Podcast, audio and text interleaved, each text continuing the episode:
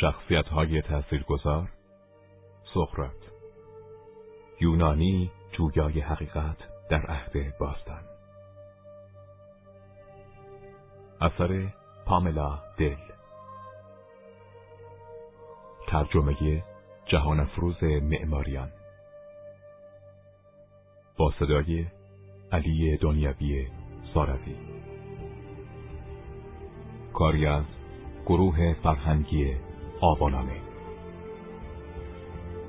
با همکاری انتشارات ققنوس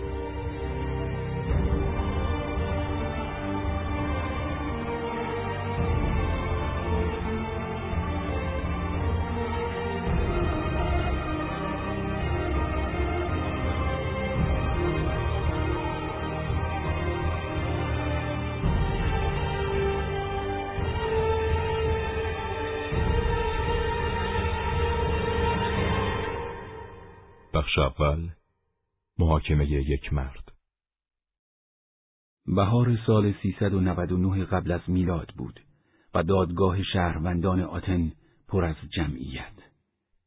هیئت منصفه به تنهایی شامل 501 نفر می‌شد. همگی آنان مردانی بودند بالای سی سال که با قرعه کشی از میان شهروندان قانونی آتن انتخاب شده بودند. در آن صبح تماشاگران در کنار هیئت منصفه صحنه دادگاه را پر کرده بودند. بسیاری از آنان دوستان دیرین متهم بودند و برخی دیگر دشمنان سرسخت او. همگی آنجا بودند تا شاهد محاکمه یک روزه سقرات باشند که در سراسر آتن صاحب نام بود. با توجه به شهرت سقرات و اتهامهایی که بر او وارد شده بود، این دادگاه حادثه ای نبود که کسی از آتنیان بخواهد آن را از دست بدهد. صبح با قرائت اتهامها علیه متهم آغاز شد. دو طرف در انتظار آنچه بنا بود پیش آید سر جای خود میخکوب شده بودند. یک طرف امید داشت ببیند که سقرات درست در برابر چشمان آنها در مباحثه دیگر موفق می شود. طرف دیگر امیدوار بود که سقرات هرچه زودتر محکوم شود. به حکم قانون آتن کسانی که اتهام می‌زدند میبایست دعوی خود را اثبات می‌کردند. شاکیان سه نفر بودند. جوانترین آنها شاعری بود با موی بلند، ریش نامرتب و بینی عقابی که در مقام مدعی العموم اصلی انجام وظیفه می‌کرد. نام او ملتوس بود. دو شاکی دیگر یکی لیکون سخنور و دیگری آنیتوس رهبر سیاسی قدرتمند بود. سقرات پیرمردی هفتاد ساله چاق و کوتاه قد با چشمانی وقزده لبانی کلفت و بینی بزرگ په در مقابل شاکیانش ایستاد. او متهم به بیدینی یا خودداری از پذیرش خدایان یونانی شد. اتهام دوم گمراه کردن جوانان از طریق انتقال افکارش به آنها بود. سقرات استدلال کرد که هیچ یک از این دو اتهام بر او وارد نیست. هنگامی که شاکیان اقامه دعوای خود را در دادگاه به پایان رساندند، به سقرات مجالی برای سخن گفتن داده شد. آتنیان، نمی‌دانم سخنان مدعیان بر شما چه تأثیری نهاد. سخنان آنها چنان قانع کننده بود که من خود کمابیش تحت تأثیر آنها قرار گرفتم. با این همه تقریبا هیچ یک از آن سخنان حقیقت ندارد. می‌دانید که از سالهای بسیار دور بسیاری در برابر شما به من تهمت زدند در حالی که هیچ یک از گفته های آنها درست نبوده است.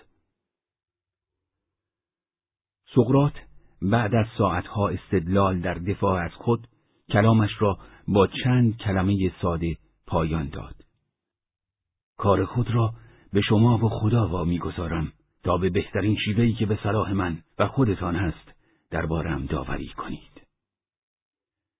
اکنون زمان صدور حکم از طرف هیئت منصفه بود. به این منظور آنها بدون ترک صحنه دادگاه یا بحث در مورد موضوع در میان خودشان در شنیده هایشان تأمل کردند. رأی اکثریت نتیجه را مشخص می کرد. بعد از یک روز طولانی در دادگاه محاکمه پایان یافت. سقرات با رأی 361 نفر در مقابل 140 نفر محکوم به مرگ شد. آنان به اعدام او به شیوهی بدون درد و موقرانه با نوشیدن داوطلبانه جام زهراگین و کشنده شوکران رأی دادند. زمانی که سقرات حکم را دریافت کرد به نطخی طولانی پرداخت. او در دادگاه خطاب به مردم گفت وکنون من با شما خداحافظی می کنم. شمایی که مرا به مرگ محکوم کردید در حالی که خودتان تا ابد در پیشگاه حقیقت به رزالت و بیعدالتی محکوم خواهید ماند.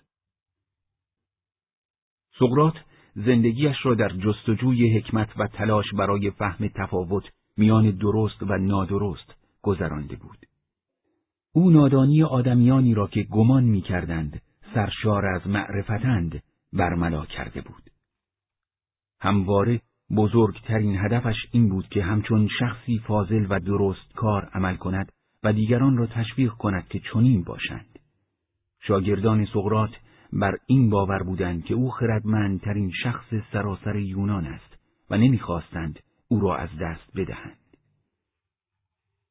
وقتی حلقه دوستان نزدیک سقرات با استرابی عمیق از دادگاه آتن خارج می شدند، یک سؤال خاطر آنها را سخت مشغول کرده بود. آیا سقرات حکمی را که دربارش صادر کرده بودند میپذیرد و جام مرگ را لاجرعه سر می‌کشد یا چنان که آنان امیدوار بودند وسیله‌ای برای فرار از سرنوشتش پیدا می بخش دوم سرآغازی مبارک در جنوب شرقی اروپا سرزمینی مملو و از تپه های آفتاب سوخته درختان گرهدار زیتون و ویرانه های باستانی قرار دارد. این سرزمین را از سه طرف دریاهای درخشانی احاطه کردند که در آنها هزار جزیره مانند نقطه هایی قرار گرفتند. این سرزمین یونان نام دارد. کشوری که وسعت آن تنها به اندازه ایالت آلاباما در آمریکاست. اما یونان با وجود وسعت کمی که دارد برخی از بزرگترین نوابق فرهنگی را به جهان هدیه داده است. یونانیان باستان به یک علت مهم از شهرتی خاص برخوردارند. آنان سنت مطالعه و پژوهش درباره چیستی واقعیت و حقایقی را که زیربنای کل معرفتند به جهان غرب تقدیم کردند. یونانیان این جستجوی حقیقت را فیلوسوفیا یا همان فلسفه نام نهادند که به معنای عشق به دانایی است. نوشته های کوهن به ما می‌گویند که سقرات در سال 469 قبل از میلاد در منطقه سیاسی کوچک آلوپکه در آتن سالها پیش از آنکه کشوری به نام یونان وجود داشته باشد به دنیا آمد. جمعیت آتن در زمان تولد سقرات حدود 500 هزار نفر بود. نام ناحیه‌ای که آتن آنجا قرار داشت و هنوز هم قرار دارد آتیکاست.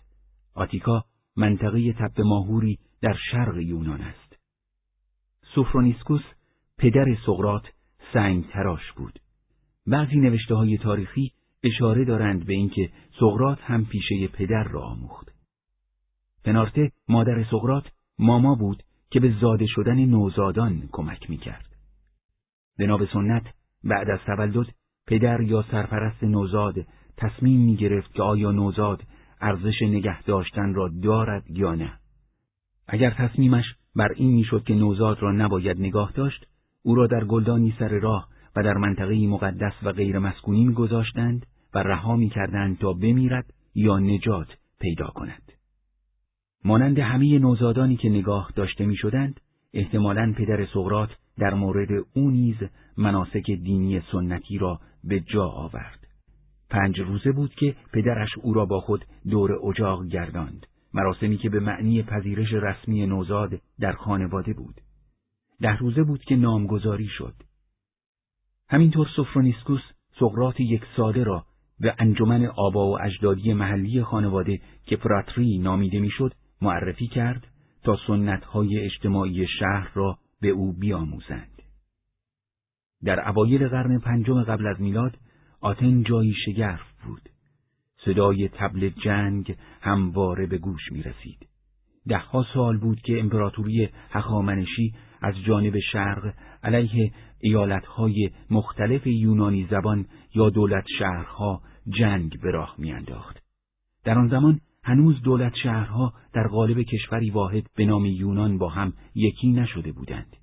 این سرزمین به عنوان هلاس شناخته می‌شد و مردمانش هلنی خوانده می‌شدند. هر دولت شهر قوانین و حکومت خود را داشت.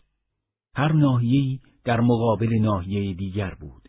همراه با اتحادها و پیمانهای میان آنها که بر حسب ضرورت بسته و نقض می‌شد.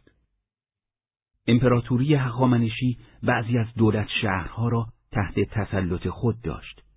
دیگر دولت شهرها با یکدیگر متحد شده بودند تا از خود در برابر ایرانی ها دفاع کنند. نزاع و کشمکش در سراسر این ناحیه همیشگی بود و توازن قدرت دائما جابجا می‌شد. در سال 480 قبل از میلاد سپاهیان هخامنشی آتن را ویران کردند. این شهر تا یازده سال بعد از تولد سقرات به میزان زیادی بازسازی و به قدرت اصلی در میان دولت شهرهای پیرامون خود تبدیل شده بود. در سال 469 آتن به مرکز جشنواره های نمایشی، دین و سیاست منطقه تبدیل شده بود. اکروپولیس بر روی تپهی بلند بر فراز آتن نشسته بود. اکروپولیس کلمه یونانی به معنای شهر مرتفع است. اکثر شهرهای هلنی یا یونانی یک اکروپولیس داشتند که در زمان جنگ به عنوان قلعه از آن استفاده می‌شد. در زمان تولد سقرات دست کم پنجاه سال می‌شد که سواد در میان عموم مردم رواج یافته بود. بدون شک سقرات پیش از شش یا هفت سالگی به یکی از مدارس ابتدایی متعدد شهر رفته بود. هلنی ها احساس می کردند که آموزش فکری و جسمی پسرها عمدتا به منظور آماده ساختن آنها برای جنگ مهم است. سقرات در مدرسه خواندن، نوشتن و حساب کردن را اغلب از بردگانی یاد گرفت که به عنوان معلم خدمت می کردند. پسران دانش آموز همچنین در ورزشهایی مثل کشتی، ژیمناستیک و دومیدانی به تمرین می پرداختند. علاوه بر آموزش معمول، مردان جوان بسیاری هنر سخنوری و مباحثه و اقنا را فرا می گرفتند که هم در دادگاه ها مفید بود و هم در انجمن شهر. آتن به جز امیران لشکر هیچ مقام انتخابی نداشت. این مقام هم بسیار وابسته به توانایی فرد در تأثیر گذاشتن بر دیگران از طریق کلام بود. سقرات با نزدیک شدن به هجده سالگی شایستگی آن را پیدا می کرد که شهروند آتن شود. فقط افرادی که والدین آتنی داشتند حق شهروندی به دست می آوردند. سقرات برای شهروند شدن ابتدا رسما از سوی پدرش به اعضای خاندانش در آلوپکه معرفی شد. پس از بررسی نامش را به فهرست شهروندان آتنی افزودند. سقرات به عنوان شهروند شایستگی برخورداری از امتیازات و وظایف خاصی را در دولت شهر یافت. اولین وظیفه آموزش دو ساله اجباری در سپاه آتن بود. سقرات مانند دیگر پسران آتنی از زمان بچگی با پرداختن به کشتی، دومیدانی و دیگر ورزشها برای خدمت در سپاه آماده شده بود. در سی سالگی حتی امتیازات شهروندی بیشتری داشت که شامل حق رأی به نفع یا علیه هر طرح قانونی پیشنهادی شهروندان می‌شد. همچنین می توانست طرح قانونی خود را پیشنهاد کند. او احتمالا تا این سن بنا به سنت شبیه اکثر مردان جوان آتنی در زادگاهش زندگی می کرد. زمانی که سوفرونیسکوس پدر سقرات از دنیا رفت، قانون آتن سقرات را سرپرست قانونی مادرش کرد. او به اجازه سقرات برای ازدواج مجدد نیاز داشت و اگر سقرات می‌خواست مجبور بود که دوباره ازدواج کند. بنا به هر دلیلی او دوباره ازدواج کرد و به سقرات یک برادر ناتنی به نام پاتروکلس داد. اگرچه خانواده سقرات ثروتمند نبودند بسیار مورد احترام بودند و امکان دسترسی سقرات به ثروتهای فکری آتن را فراهم ساختند. برای او زیستن در آن شهر در قرن پنجم قبل از میلاد نمونه ای از بودن در مکان درست در زمان درست بود. متفکران بزرگ بسیاری شهروند آتن بودند و آتن به عنوان قدرتمندترین دولت شهر در دنیای یونانی بسیاری از متفکران دیگر مناطق را به سوی خود می‌کشید.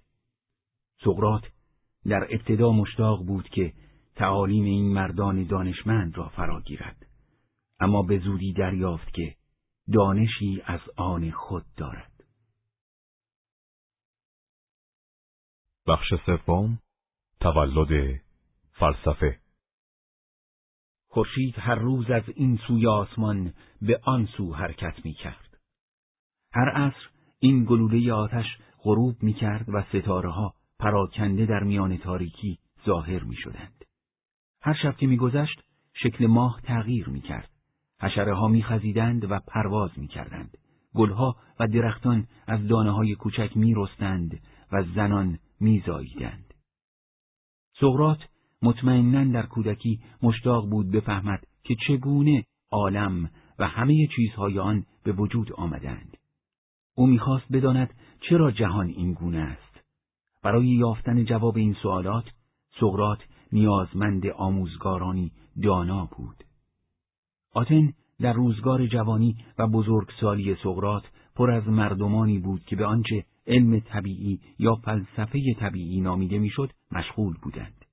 بسیاری از این مردمان اهل آتن بودند. برخی دیگر متفکران جدیدی بودند که در جای دیگری به دنیا آمده بودند اما به دلیل شهرتی که آتن به عنوان مرکز فرهنگی داشت به این شهر آمده بودند. این فیلسوفان طبیعی نظریه های خود را برای توضیح نحوه عمل جهان خارج طرح می کردند. جهان خارج از چه چیزهایی تشکیل شده است؟ پدیدارهای طبیعی چگونه عمل می کنند و چگونه هر جز هماهنگ و متناسب با دیگر اجزاست.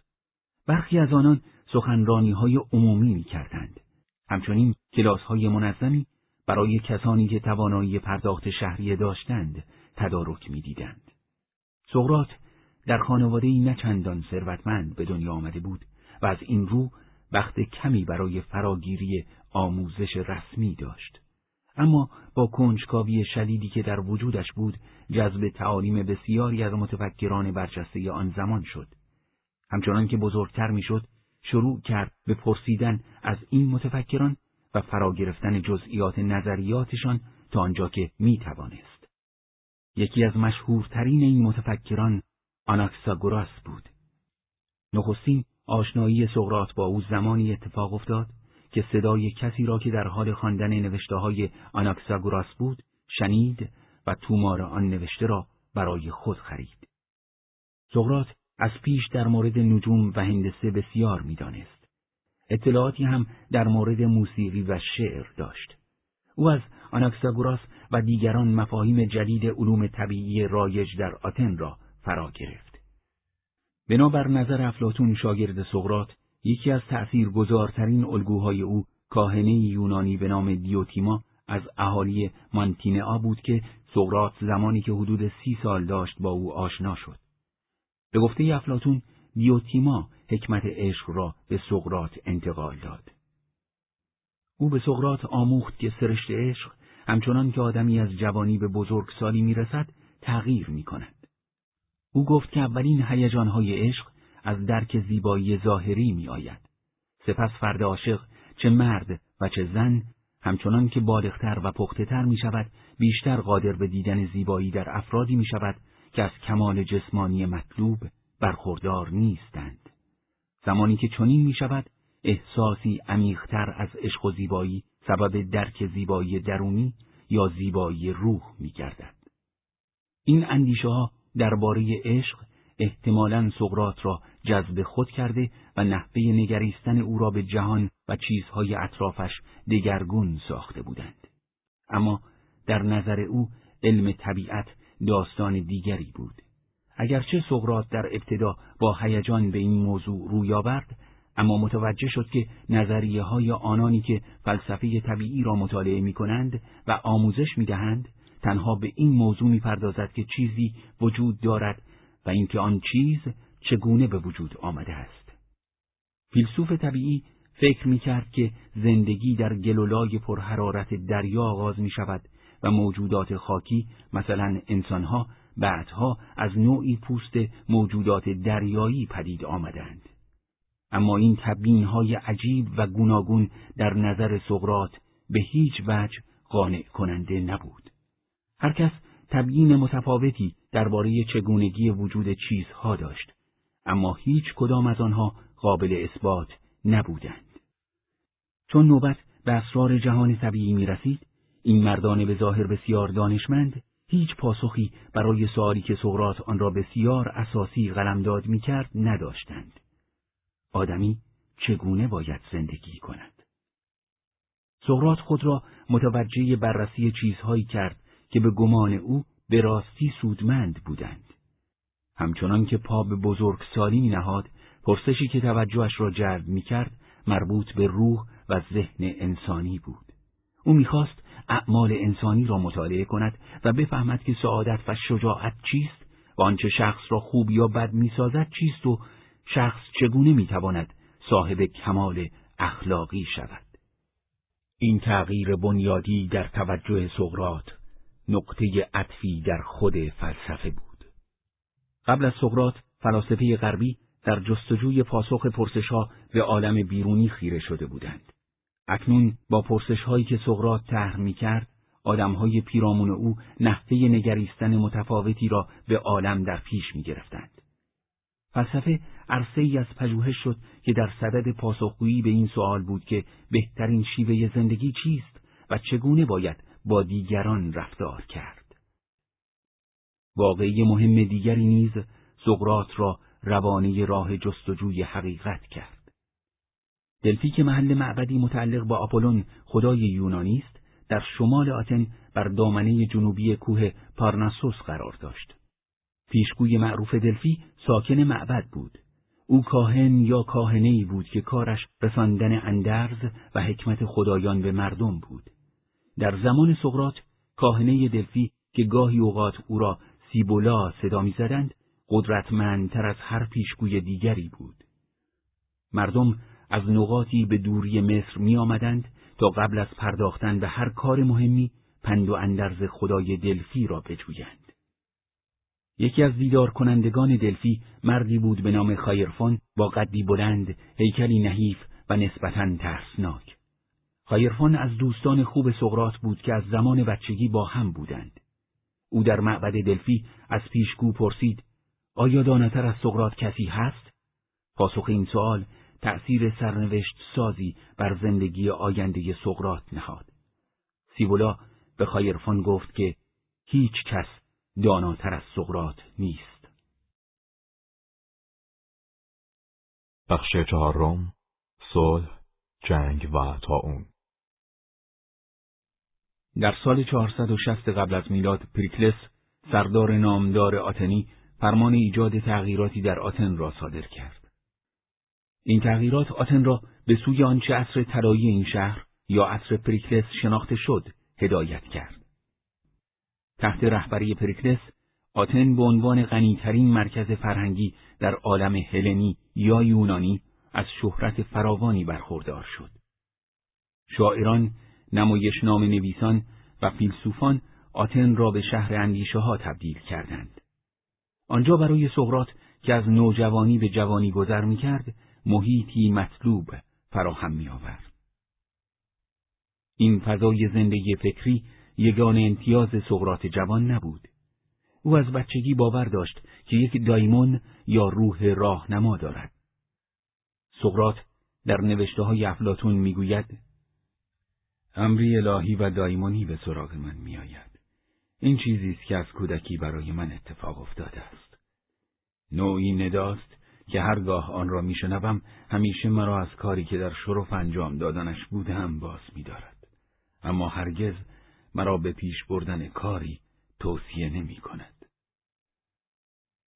اگرچه ریشه لغت انگلیسی دمون به معنای دیو یا افریت به این واژه یونانی برمیگردد اما در زمان سقرات دایمونها بد تلقی نمی شدند. آنها بیشتر موجوداتی تصور می شدند که در میان قلم رو به انسانها و خدایان قرار گرفتند. بعضی دایمونها خوب بودند، شبیه دایمونی که سقرات توصیف می کرد. امروز آنچه را سقرات دایمون خود مینامید می‌توان نوعی شهود خوب دانست. سقرات تواناییش را در شنیدن ندای دایمون خود نوعی جنون الهی می‌دانست. اما اگر سقرات جوان که بعدها فیلسوف می‌شد نداهایی میشنید این نداها او را دیوانه نکردند. زمانی که دایمون سخن می‌گفت سقرات را از انجام دادن کاری باز می داشت و او به دایمون خود کاملا اطمینان داشت و در تمام زندگی خیش از راهنمایی‌هایش پیروی می کرد. با این همه عصر طلایی هم درگیری های خود را داشت. از مدتها پیش اسپارت دولت شهری دیگر به یکی از سرسختترین رقبای آتن تبدیل شده بود. صلح میان آتن و اسپارت چهارده سال یعنی از سال 431 تا 445 قبل از میلاد برقرار بود. سپس جنگی که علامت آغاز جنگ پلوپونزی بود میان آنها در گرفت. این جنگ تا سال 404 طول کشید. یکی از اولین نبردهای این جنگ نبرد پوتیدایا در سال 431 قبل از میلاد بود و یکی از سربازان مدافع آتن در این نبرد و سپس در محاصره پوتیدایا سقرات بود. سر و صدای شورش و ناآرامی در پوتیدایا که مستعمره در 150 مایلی 240 کیلومتری شمال آتن بود در سال 432 قبل از میلاد بلند شد یعنی زمانی که سقرات 37 ساله بود پوتیدایا بخشی از مناطق تحت تسلط آتن بود که نسبت به حکومت آتن علاقه ای نداشت آتنی ها می ترسیدند که این مستعمره به کرند که متحد اسپارت بود اعلام وفاداری کند. زمانی که مردم پوتیدایا قیام کردند سربازان آتنی که سقرات هم در میان آنها بود از خشکی و دریا گذشتند و بعد از محاصره تقریبا سه ساله به این شورش پایان دادند. سقرات به عنوان سرباز پیاده در هنگ خدمت می‌کرد. به نظر مورخان او همیشه با شجاعت و شرافت می جنگید و هیچگاه ترسی از کشته شدن به دل راه نمی‌داد. افلاتون از زبان آلکی بیادس سردار معروف نقل می کند که بعضی وقتها حتی در زمستان سقرات بدون آنکه کفشی به پا یا بالاپوشی بر تن داشته باشد کیلومترها پیاده روی می کرد بدون آنکه لب به شکایت باز کند. جنگیدن به عنوان سرباز پیاده کار خطرناکی بود. صف سربازان به دل خطوط دشمن یورش می بردند و رو در رو می جنگیدند. از آنجا که سربازان پیاده لوازم و تجهیزاتشان را خود تهیه می کردند، هیچ لباس متعدل شکل مشخصی وجود نداشت و تشخیص دشمنان دشوار بود. اما دایمون سقرات او را به دور ماندن توصیه نکرد. سقرات نه تنها در آن جنگ آغازین پوتیدایا مجروح نشد بلکه خودش را نشان داد. او بدون در نظر گرفتن امنیت خود زندگی آلیکیبیادس را نجات داد سرباز جوان و خوشخیافهای که بعدها دوست و هواخواه سقرات شد. زمانی که سقرات به خاطر این عمل قهرمانانش تحسین شد، با فروتنی اصرار کرد که باید به جای او از آلکبیادس تجلیل کنند. در طول جنگ پلوپونزی، سقرات حداقل دو بار دیگر درگیر نبرد شد. هفت سال بعد در نبرد دلیوم دوشادوش آلکیبیادس خدمت کرد و پس از آن نیز در جنگ آمفیپولیس در 422 قبل از میلاد شرکت جست. شکست در آمفیپولیس به آنان جرأت و روحیه بیشتری نبخشید. از آن به بعد آتن موقعیت خود را به عنوان قوی ترین نیروی دریایی یونان از دست داد. در بیست سال بعدی این شهر همچنان که پشت سر هم در نبردها مغلوب می‌شد، آرام آرام رو به زوال رفت. در سال 430 قبل از میلاد زمانی که و نه ساله بود تا اونی به مدت چهار سال شهر را فرا گرفت. اسپارتی ها تمام محصولات را سوزانده بودند. از این رو مردم همگی پشت دیوارهای شهر جمع شدند. هنگامی که این برای فراگیر که ارمغان محموله های پر از موش غله بود به آتن هجوم آورد شهر را دچار وحشت و آشفتگی ساخت تا اون حدود یک سوم جمعیت آتن را از میان برد بسیاری از مردم تصور می‌کردند که تا اون لطف و رحمت خدایان به اسپارت است و رنجش و آزردگی خاطر آنان را از آتن نشان می‌دهد مردم از سر ناامیدی مطلق سراسیمه و با بیدقتی ثروتشان را خرج می‌کردند و هر نوع جرم و جنایتی رخ می‌داد. پریکلس متنفذترین شهروند آتنی و دو پسر بزرگش هم از کسانی بودند که در همهگیری تا اون جان خود را از دست دادند. هزاران غیر نظامی از بین رفتند و سپاه شهری افسران و سربازان بسیاری را از دست داد. سقرات از جنگها و تاون وحشتانگیز جان سالم به در برد. در نظر او نبود فضیلت و دینداری در شهر محبوبش بسیار دردناکتر از دیدن بیماری های کشنده بود. در این زمان سقرات جستجوی خود برای فهم فضیلت و برانگیختن فضایل در آدمهای اطرافش را آغاز کرده بود. به نظر می رسید که خدایان از بالا سقرات را نظاره می کردند یا شاید دایمون او را از خطر حفظ می کرد. اکنون کلام پیشگوی دلفی گامهای او را هدایت می کرد. سقرات باور داشت که می‌خواهد زندگی نظامی را ترک کند و مسئولیتی بالاتر بر عهده بگیرد. برای تحقق این وظیفه الهی میبایست خردش را به کار می گرفت. بخش پنجم رسالتی از سوی آپولون سقراط از وقتی که علم طبیعی را رها کرده بود توجهش به سوالاتی درباره درست و نادرست یا اخلاق معطوف شده بود اما هنگامی که مطلع شد پیشگوی معبد دلفی وی را داناترین شخص اعلام کرده است حیرت زده شد سقراط معتقد بود که آپولون خدای یونانی برای او پیامی عجیب فرستاده است. پرسید خدا چه می‌خواسته بگوید؟ معمای او چه معنایی دارد؟ زیرا من خوب می‌دانم که ادعایی مبنی بر دانا بودن درباره هر چیزی چه بزرگ و چه کوچک ندارم. پس منظور او از گفتن اینکه من داناترین هستم چیست؟ سقرات مدتها نمی‌توانست معنای سخن پیشگوی دلفی را دریابد. او که امیدوار به درک این نکته بود شروع به پرسش از شخصیتهای مشهوری کرد که به دانایی شهرت داشتند. اما همچنان که هر یک از آنان را به پرسش می گرفت و اغلب مواقع هم کسانی به عنوان مستمع حضور داشتند آشکار می شد که این افراد چندان دانشی هم ندارند. بعد از پرسش از اولین شخص سقرات با خودش گفت من از او داناترم زیرا چه بسا هیچ کدام از ما چیزی را به نحو نیکو ندانیم اما او گمان می کند چیزی را که نمی‌داند می‌داند در حالی که من چون به راستی نمی‌دانم خود را دانا نیز نمیپندارم. در هر حال به نظر می رسد که من در همین یک نکته کوچک از او داناترم. وقتی چیزی را نمی‌دانم خود را دانا به آن نمیپندارم. این ماجرا با هر انسان به ظاهر دانایی که سقراط با او روبرو می‌شد اتفاق میافتاد. او از مردم درباره باورها، اعمال و انگیزه اعمالشان سوال می‌کرد و در ضمن چنین صحبتهایی با دیگران به دقت و ظرافت باورهای متناقض آنها را برملا میساخت. سقراط مانند شکارچی تیزبین استدلالهای مخاطب را دنبال می‌کرد تا او را از خطای افکارش آگاه کند. سقراط در آغاز رهبران سیاسی را به پرسش گرفت. سپس نویسندگان، شاعران، صنعتگران و هر کس دیگری را که با او هم صحبت می‌شد.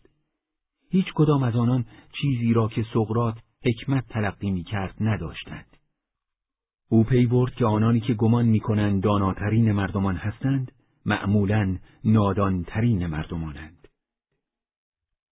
شیوه تعامل سقرات با دیگران پرسش و پاسخ بود. هدف کشف این بود که شخص چقدر می‌داند و واقعا به چه چیزی اعتقاد دارد. این شیوه همچنین مردم را وامی داشت تا باورها را بررسی کنند و در باب اینکه آیا آنها مبنای محکمی دارند یا نه داوری کنند. سقرات همچنان که روش خود را دنبال می کرد در جستجوی پاسخ سوالات دیگری نیز بود.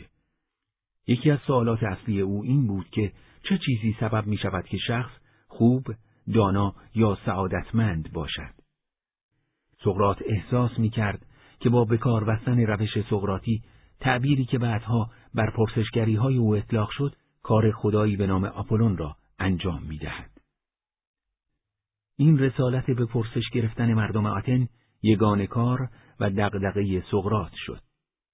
شهرت او به عنوان مردی دانا بیشتر می‌شد. اما سقرات از اینکه خود را آموزگار بنامد خودداری می‌کرد.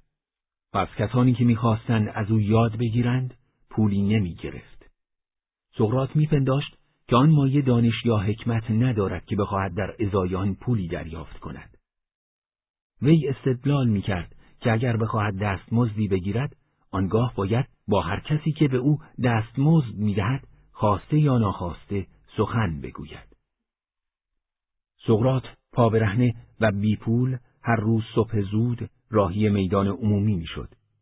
گزنوفون یکی از شاگردان سقرات نوشته است زمانی که میدان عمومی شلوغ می‌شد او آنجا جلوی چشم همه بود. سقرات همیشه باقی مانده روز را جایی میگذراند که می‌توانست بیشترین همصحبت را پیدا کند. او در مناسبت‌های نادر، شامگاهان در جشنهای بزرگی که بزم یا سمپوزیوم نام داشت، شرکت می کرد. در این جشنها افراد می نوشیدند، مسابقه می دادند، داستان می گفتند و درباره عقاید و اندیشه ها بحث می کردند. سقرات با بسیاری از آتنی های قدرتمند دوست بود و علاقه داشت که تقریبا با هر کسی دانش آموزان، بازرگانان و هنرمندان بحث و گفتگوی فلسفی کند. سقرات از سبک زندگیش کاملا راضی بود، اما برای همسرش کسانتیپه فقر و نداری چه بسا سخت و دشوار بود. آنها در حدود سال 420 قبل از میلاد زمانی که سقرات 49 ساله بود ازدواج کرده بودند. نه سبک زندگی سقرات و نه ظاهرش هیچ کدام جذاب نبودند. خیلیها او را به لحاظ ظاهری زشت می‌دانستند و چنین می‌گفتند. اما هر کجا که می‌رفت جمعی از هوادارانش اطراف او جمع می‌شدند. بسیاری از اینان مردانی بودند که مجذوب شخصیت فوقالعاده سقرات و مشتاق آموختن از او بودند. شاگردان سقرات خودباوری این فیلسوف را می ستودند. آنها می‌خواستند بصیرتهای هوشمندانه او را فرا گیرند و همان نوع حکمت عمیق و رازآمیزی را که به نظر می رسید او دارای آن است به دست آورند. انگار که سقرات راز زندگی را دریافته بود. احساس می‌کردند که صرف همراهی با سقرات از آنها آدمهای بهتری می‌سازد. با این حال بسیاری از آتنی ها نمی‌خواستند سقرات و روشهای او را تحمل کنند. پرسش هایی که طرح می کرد او را به شدت مورد بیمهری افرادی قرار می‌داد که مخاطب پرسش بودند و همینطور بعضی از رهگذرانی که مناظره سقرات را می‌دیدند. او اجازه نمی‌داد کسی که در مورد دانش و جایگاهش از خود راضی و مغرور به نظر می رسید آرام و قرار داشته باشد. گزنوفون می نویسد آنها هر وقت با سقرات هم صحبت می شدند از آشکار شدن اشتباهاتشان به خشم می آمدند. تنها اندکی از افراد میل داشتند که وادار شوند ببینند آیا به راستی چیزی می‌دانند یا نمی‌دانند یا زندگیشان واقعا خوب و ارزشمند است یا نه. بسیاری سقرات را به سبب آنچه شیوه آزارنده او میپنداشتند تحقیر می‌کردند. یعنی این شیوه که او ادعا می‌کرد هیچ نمی‌داند و در عین حال ثابت می‌کرد که بیش از مخاطبش می‌داند. به گفته بعضی های سقرات آنقدر قوی بود که با مشت به جان او میافتادند یا شیون سر می‌دادند. دیری نگذشت که سقرات نه تنها به خاطر حکمتش معروف شد بلکه همچنین در سرتاسر سر آتن به خرمگس شهره شد سوالات کلافه کننده و مداوم او سبب عصبانیت افراد می‌شد درست شبیه خرمگسی که از نیش زدن باز نمی ایستد. سقرات در اواخر پنجمین دهه عمرش به قدر کافی در سراسر آتن شهرت پیدا کرده بود به طوری که بسیاری از مردم او را می شناختند. در سال 423 قبل از میلاد آریستوفانس نمایشنامه نویس آتنی نمایش کمدی خلق کرد که در آن شخصیت اصلی سقرات نام داشت. در این هجویه که نامش ابرها بود، سقرات به صورت آموزگار کثیف و عجیب و غریبی تصویر شده است که پا برهنه راه می رود، به ابرها خیره می شود، از دین عجیب و غریب خودش پیروی می کند و چشمانش را در برابر اظهارات دیگران می چرخاند.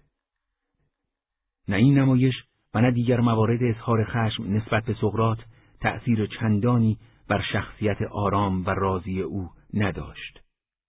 سقرات باور داشت که خدایان یونانی او را برگماشتند تا همشهریان آتنیش را بیدار کند و به آنان یادآور شود که به دنبال ثروت و قدرت و شهرت بودن به سعادت منتهی نمی شود. سعادت پایدار تنها با در پیش گرفتن زندگانی عمیق و اندیشمندانه حاصل می آید. از دید سقرات روح مهمترین جزء آدمی است. همین که روح به بالاترین خیرش دست یافت دیگر هیچ گونه علاقه این جهانی برایش اهمیت ندارد. روح تفاوت میان درست و غلط را می شناسد. به گفته سقرات عمل درست باید از آگاهی روح نسبت به آنچه خوب است برخیزد نه اینکه جامعه ناآگاه آن را تحمیل کند. سقرات می گفت که یک حالت آرمانی خوبی وجود دارد. زمانی که مردم این حالت آرمانی را تشخیص دهند و بفهمند از انجام دادن عمل نادرست ناتوان خواهند بود. در این حالت آنها به طور طبیعی برای رسیدن به کمال تلاش خواهند کرد و پا به پای این تلاش شخصیت و زندگیشان بهتر می شود. در نهایت آنها سعادتمندتر می شوند. گفت و شنود درباره موضوعات جدی به احتمال زیاد می‌تواند آدمیان را به مراقبت از روحشان تشویق کند. سقرات اعتقاد راسخ داشت که هیچ کس دانسته خطا نمی کند. او استدلال می کرد که کسانی که عمل نادرستی انجام دادند صرفا آنچه را واقعا درست بوده است در آن زمان نمی شناختند. به این دلیل بود که شناخت خیشتن همان گونه که پیشگوی دلفی ادعا می کرد بسیار اساسی بود. یا به تعبیر سقرات زندگی ناآزموده برای انسان ارزش زیستن ندارد. کاری که سقرات از جانب خداوند منصوب شده بود چنان که خود میپنداشت کمک به مردم برای آزمودن زندگیشان و بهتر شدن آنها بود. به دلیل اهمیت آزمودن باورها و اعمال سقرات به شدت جوانان را تشویق می کرد که خودشان فکر کنند. او متوجه شده بود که افراد به اصطلاح دانای آتن هیچ تصوری ندارند از اینکه چه چیزی واقعا حکیمانه و خوب است یا ارزش تلاش کردن دارد. به همین دلیل بود که به نظر سقرات آن هنجارهای رفتار که آنها برای جامعه تدبیر می‌کردند همواره به بهترین وجه به نفع مردم نبود. بنابراین سقرات به جوانان توصیه می‌کرد هر چیزی را که آموختند به جای اینکه صرفاً به نحو احمقانهای تایید کنند به پرسش بگیرند. او آنان را از دنبال کردن تعالیم و باورهای جامعه برحذر می داشت.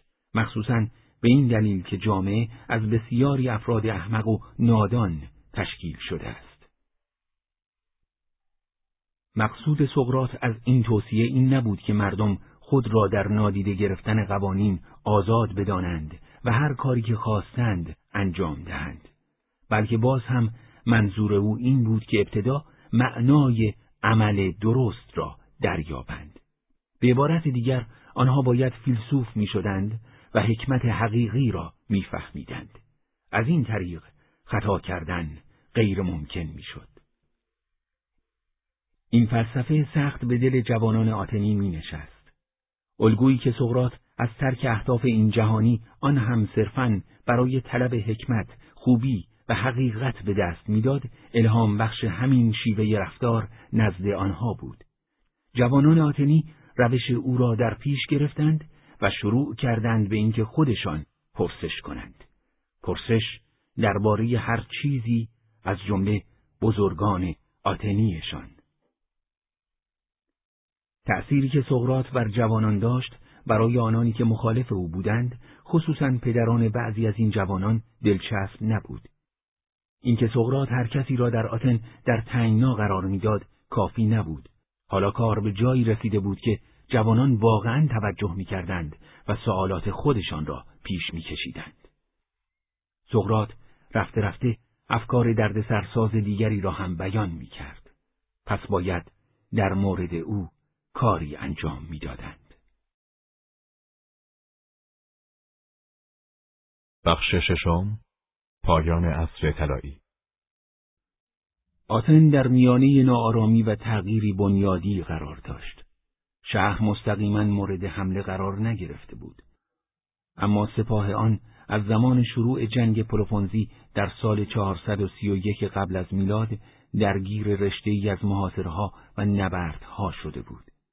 آتن در ده سال نخست این جنگ در حالی که بر سر حفظ امپراتوری خود و تسلط یافتن بر اسپارت نبرد می‌کرد بارها و بارها شکست خورد. بعد از مرگ پریکلس در سال 429 و کلئون رهبر آتن در سال 423 دو دولت شهر اسپارت و آتن از جنگ خسته شده قرارداد صلح دیگری امضا کردند. آن قرارداد بر اساس نام یک فرمانده و مذاکره کننده آتنی صلح نیکیاس نام گرفت. مطابق آن هر دو دولت شهر جنگ با یکدیگر را متوقف و نیز توافق می کردند که تا پنجاه سال آینده از همدیگر دفاع کنند. در مدت صلح نیکیاس، بیادس دوست جوان سقرات به عنوان یکی از اعضای شورای ده نفره فرمان روایان انتخاب شد. سقرات زندگی بیادس جوان را در نبرد پوتیدایا نجات داده بود.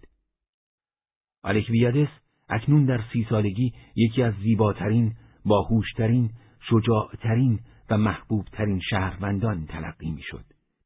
پدر او از فرماندهان سپاه آتن بود، اما زمانی که کشته شد، پریکلس سرپرستی بیادس را بر عهده گرفت.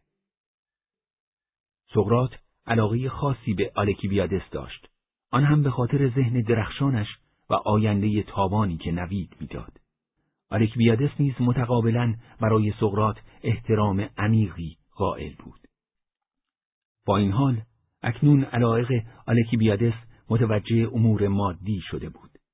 از زمانی که فرمانده شده بود، ارزشهایی را که از سقرات فرا گرفته بود در عمل نادیده می گرفت. با این حال هنوز سقرات را دوست داشت.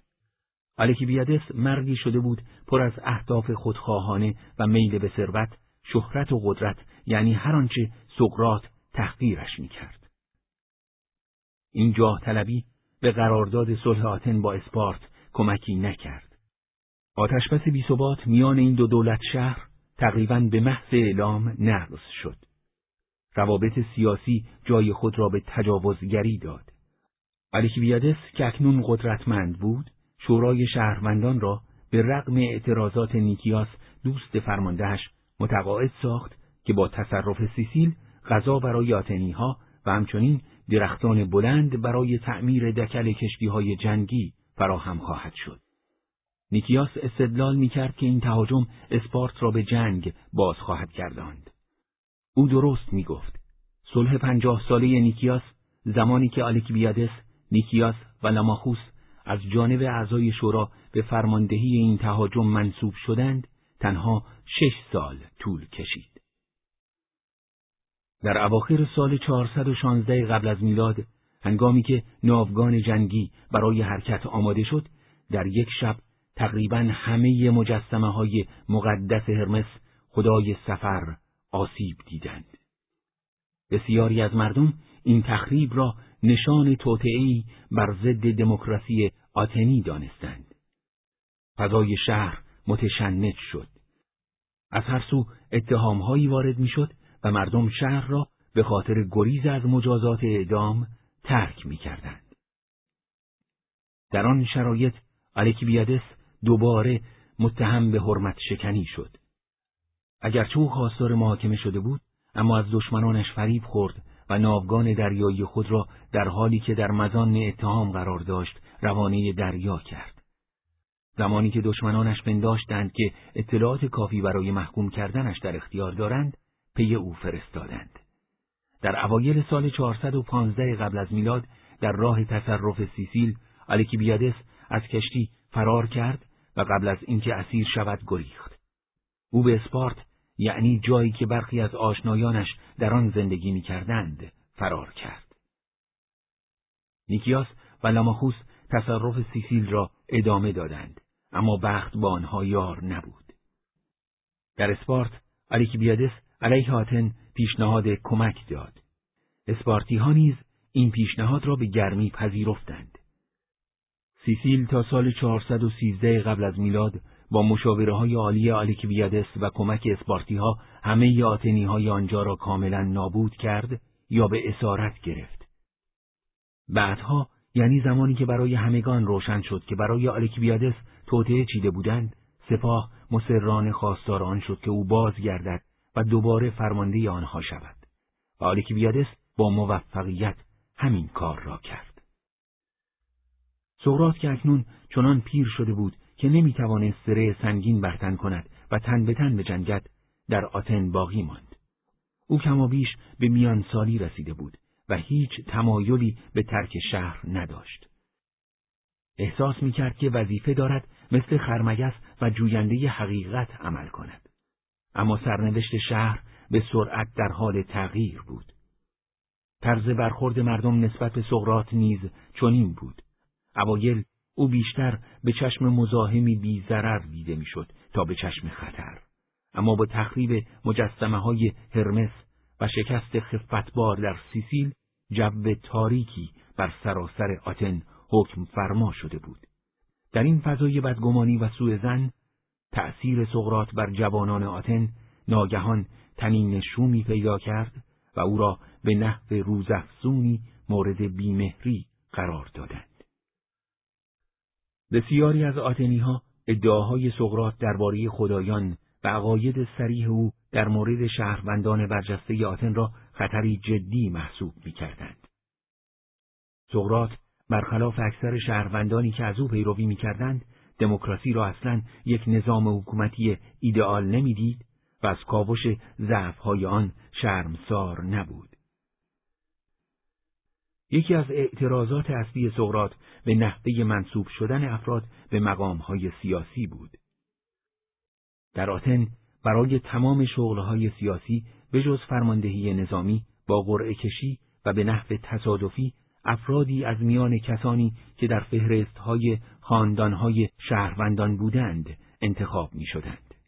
اما آنها برای چنین شغلهایی هیچ آموزشی ندیده بودند. سقرات این عمل دموکراتیک خاص را حماقت محض می‌دانست. او خاطر نشان می‌کرد که این تنها شانس است که بسیاری از شهروندان کاملا تعلیم ندیده، تربیت نشده و بی تجربه را در مقام قاضی یا دیگر شغلهای مهم شهری می نشاند. چگونه ممکن است چون این چیزی به نفع شهر باشد؟ سقرات استدلال می کرد که اگر فردی بی صلاحیت باشد فقط به این دلیل که قرعه به نام او افتاده است کسی وی را به نجاری، نوازندگی یا هر شغل دیگری نمی گمارد. بنابراین چه دلیلی دارد که برای مهمترین مناسب موجود قدرت چنین عمل شود؟ آزادی دوستان آتنی از آن می ترسیدند که سقرات با این افکار اعتراض آمیز پسرانشان را تحت تأثیر قرار دهد. در سال 414 قبل از میلاد آریستوفانس نام نویس سطرهایی نوشت که بیانگر طرز برخورد شهروندان آتنی متوسط الحال بود. او در کمدی پرندگان به گروهی از آتنی های جوان کثیف، اصاب دست و حامی اسپارت به عنوان آتنی های سقراتی شده اشاره می کند. اما جوانان یگان آتنی های سقراتی شده نبودند. یک پیامد جنگ ناموفق با اسپارت در سیسیل این بود که بسیاری از شهروندان ثروتمند آتنی متحمل زیان مالی شدند.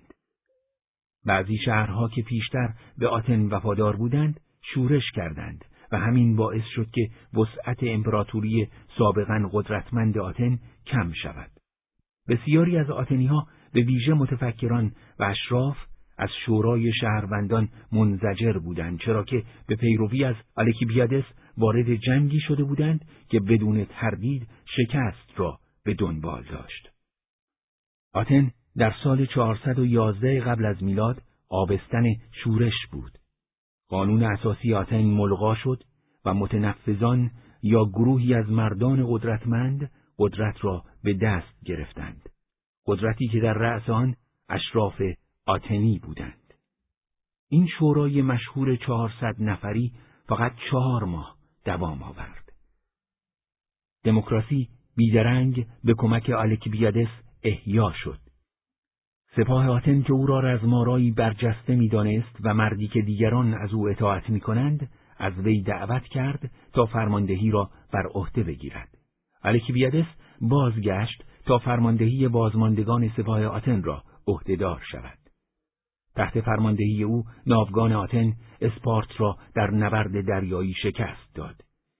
بعد از اخراج چهارصد نفر شورای بزرگتری متشکل از پنج هزار آتنی ضد دموکرات تأسیس شد.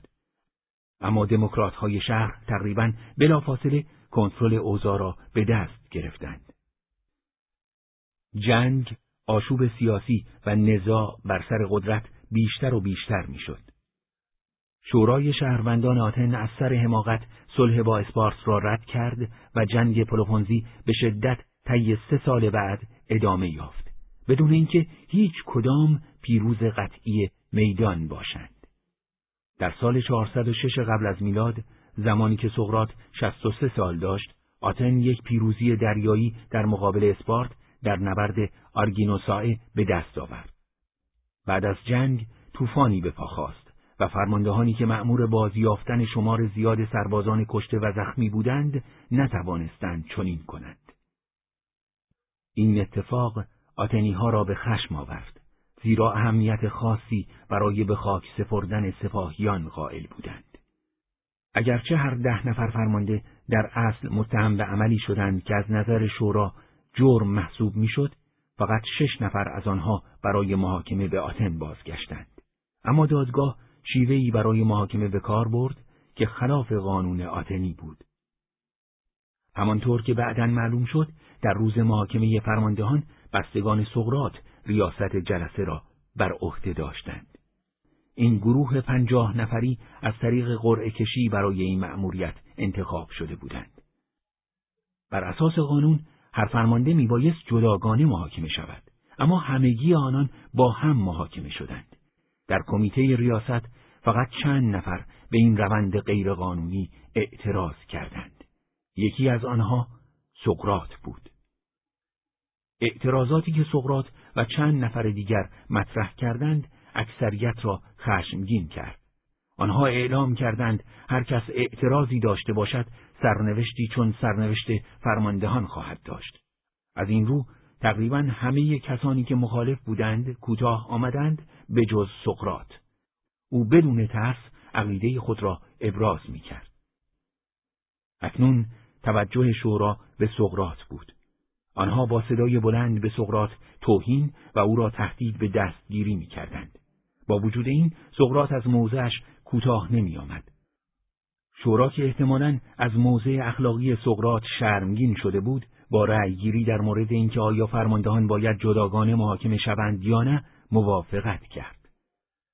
بعضیها به نظر سقرات رأی دادند تا هر فرماندهی محاکمه خود را داشته باشد اما جناح مخالف کاری کرد که فرماندهان با یکدیگر محاکمه شوند و جریان محاکمه را ماهرانه هدایت کرد. سپس شورا رأی به اعدام فرماندهان داد. برای شورای شهری که با نطقهای احساسی به هیجان میآمد اعدام رهبران نظامی باقی ماندهش در زمان جنگ نمونه کاملی بود از راه خطا رفتن در دموکراسی در زمانی که شورا بتواند قوانین را نادیده بگیرد. سقرات گفت میپندارم که بهتر است در مقام طرفداری از قانون و عدالت با خطر روبرو شوم تا اینکه با شما به خاطر ترس از زندان یا مرگ زمانی که اهدافتان نارواست همراهی کنم. او با وجود خطر حبس یا اعدام کاری را انجام داد که باور داشت درست است. در سال بعد، یعنی سال 405 قبل از میلاد، آتن دچار پیامدهای مصیبت بار تصمیمهای عجولانه شد. در نبردی که به سقوط شهر انجامید، اسپارت تقریبا کل ناوگان دریایی آتن را که ستون دفاعی این شهر بود ویران کرد. الکیبیادس پیش از این توصیه های خوبی به آتنی ها کرده بود اما آنها او را نادیده گرفتند. این آخرین تصمیم مرگبار بود. اسپارتی ها در بهار سال 404 قبل از میلاد آتن را محاصره کردند و کنترل کامل شهر را به دست گرفتند. آتنی ها مجبور به تسلیم شدند و دیوارهای بلند دفاعی محافظ شهر ویران شد. بدتر اینکه شورای شهروندان با انتخاب سی نفر برای بازنویسی قانون اساسی شکل ما قبل دموکراتیک این قانون را برمیگرداند.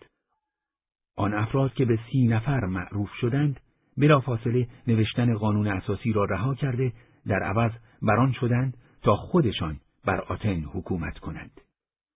یکی از رهبران این رژیم سرکوبگر و خونریز مردی بود به نام کریتیاس.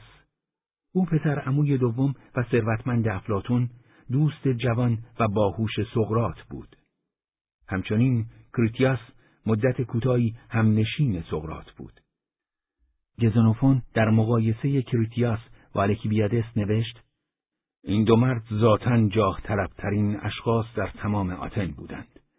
به محض اینکه احساس کردند از دیگر دوستان سقرات برترند از او جدا شدند و به سراغ سیاست رفتند. همان هدفی که به خاطر آن سعی کرده بودند هم صحبتی سقرات را برای خود فراهم کنند. سی نفر به شیوه های وحشیانه حکمرانی می کردند.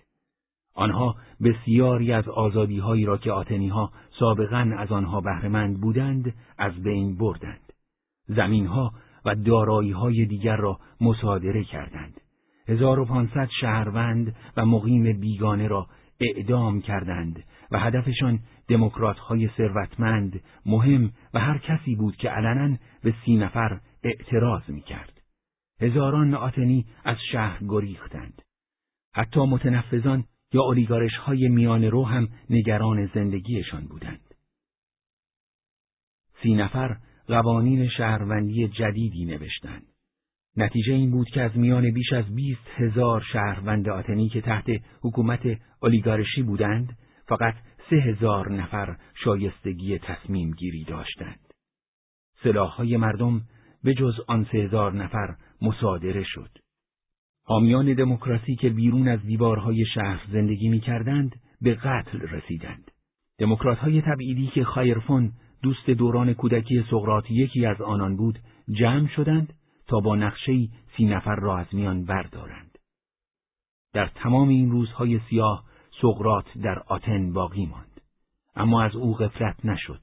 سی نفر با امید به اینکه سقراط را در بازی مرگاور خود شرکت دهند از او خواستند تا در دستگیری فرماندهان دموکراتی که قرار بود اعدام شوند کمک کند. سقراط از این کار سر باز زد. افلاتون گفته های سقراط را نوشته است. البته آنها چون این دستورهایی را به بسیاری افراد دیگر نیز دادند زیرا می‌خواستند تا جایی که امکان دارد پای دیگران را به جنایاتشان باز کنند. با وجود این در آن موقعیت باز هم نه با الفاظ بلکه با رفتار نشان دادم که چنین نیست که توجه کمتری به مرگ داشته باشم. اگر این تعبیر از مطلب زیاده سریح نباشد، اما تنها چیزی که نگرانش هستم انجام دادن عملی غیر عادلانه یا بدور از پرهیزگاری است. هیچ کس نمی‌داند که آیا سقرات به سبب این نافرمانی اعدام می‌شد یا نه. قبل از اینکه اولیگارش ها فرصت توجه به او پیدا کنند، دموکرات ها به بندر پیرایوس رسیدند و در آنجا جنگ در گرفت. سی نفر برای نبرد به بندرگاه رفتند و در این پیکار کریتیاس شرور کشته شد. بازماندگان سی نفر در عرض چند ماه شهر را ترک کردند. بسیاری از اولیگارش ها آتن را به قصد اوسیس ترک کردند. یعنی همان جایی که همه شهروندانش را در گذشته به قتل رسانده بودند. ظرف حدود هشت ماه دموکراسی در آتن احیا شد. اما دموکرات ها به اولیگارش هایی که عقب نشینی کرده بودند اعتماد نکردند. به رغم مذاکره اسپارت درباره عفو عمومی دموکرات ها در اولین فرصت به الاوسیس هجوم بردند و همه اولیگارش ها را نیست و نابود کردند با این توجیه که آنها مزدورانی را برای توطعه اجیر کردند تا بازگردند.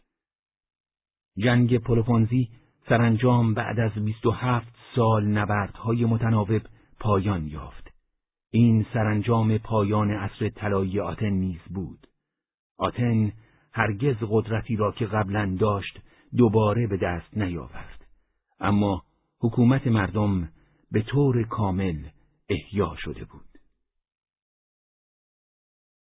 بخش هفتم اتهام ها یکی از کسانی که در زمان تاخت و تاز اولیگارش ها در کوه ها پنهان شده بود، سرکرده ثروتمند در دوران دموکراسی به نام آنیتوس بود. او در ابتدا از سی نفر حمایت کرد.